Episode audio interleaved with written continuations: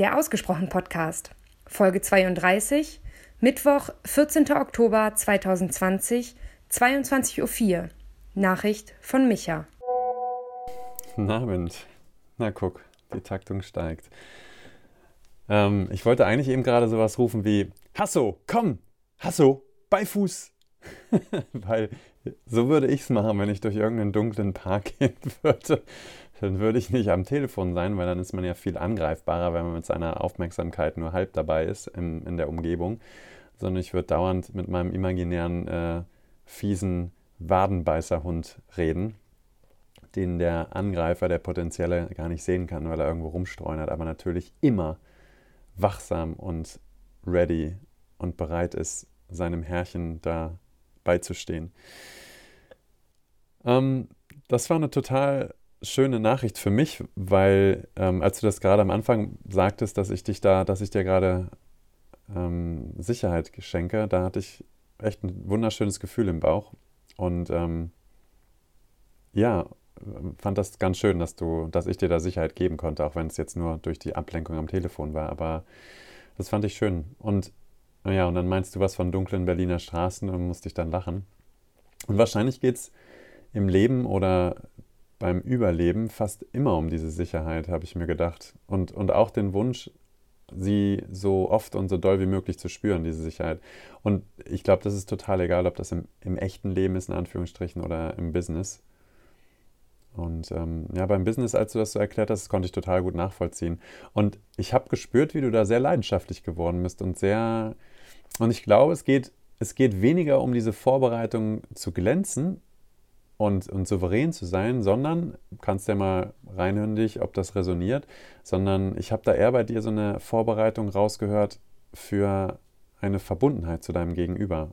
Und um diese Verbundenheit herstellen zu können, zollst du deinem Gesprächspartner Respekt für sein Thema, für seine Lage, für seine Situation, für ihn oder sie als Mensch. Und ähm, ja, dieses Cold Reading, ich finde das wahnsinnig interessant. Ähm, mich, mich fasziniert das. Und für mich ist das wie Magie, obwohl das ja gar nicht unbedingt so magisch ist, ähm, ein gutes Auge drauf zu werfen, wie die andere Person redet, sich bewegt, welche unbewussten Zuckungen, Zuckungen oder Mikrobewegungen da passieren wie die Stimmlage hochgeht und so weiter und so fort, wie, wie die schluckt, ähm, Hautfarbe, Temperatur durch Rot werden und so weiter. Also ich, ich finde das ein wahnsinnig spannendes Thema. Und ähm, ja, ich glaube, Menschen lesen und hinter die Fassade blicken, hast du es, glaube ich, genannt. Also es gibt einen, ich habe einen Artikel darüber mal geschrieben in meinem Blog und ich glaube, das ist einer der meistgeklickten Artikel tatsächlich. Und ich glaube, ähm, der ist das deswegen auch, also da stehen so Sachen drin, ähm, ich glaube, der heißt, ähm, hätte ich mal vorher gucken sollen, zehn Dinge, die, die ähm, auch deinen Charakter ähm, verraten, obwohl du es nicht willst, so ähnlich, glaube ich.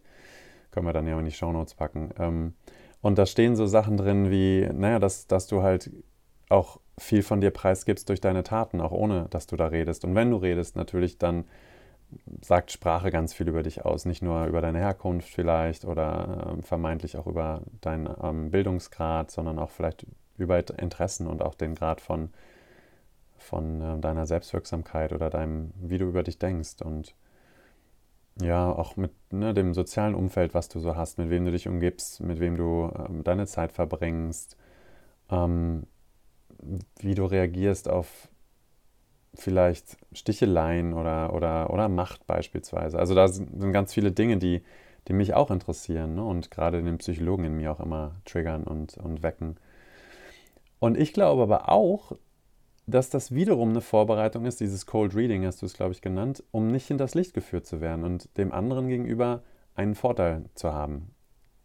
Und dann frage ich mich, kann man sich dann, dann überhaupt noch voll und ganz auf das Gegenüber einlassen und, und sich hingeben und auch dem Gegenüber vertrauen, mit der Gefahr, dass man halt in das Licht geführt wird oder ausgenutzt wird oder so.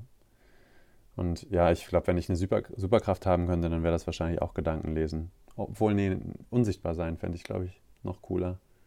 Könnte man wahrscheinlich das mit dem Gedankenlesen auch irgendwie mit reinpacken.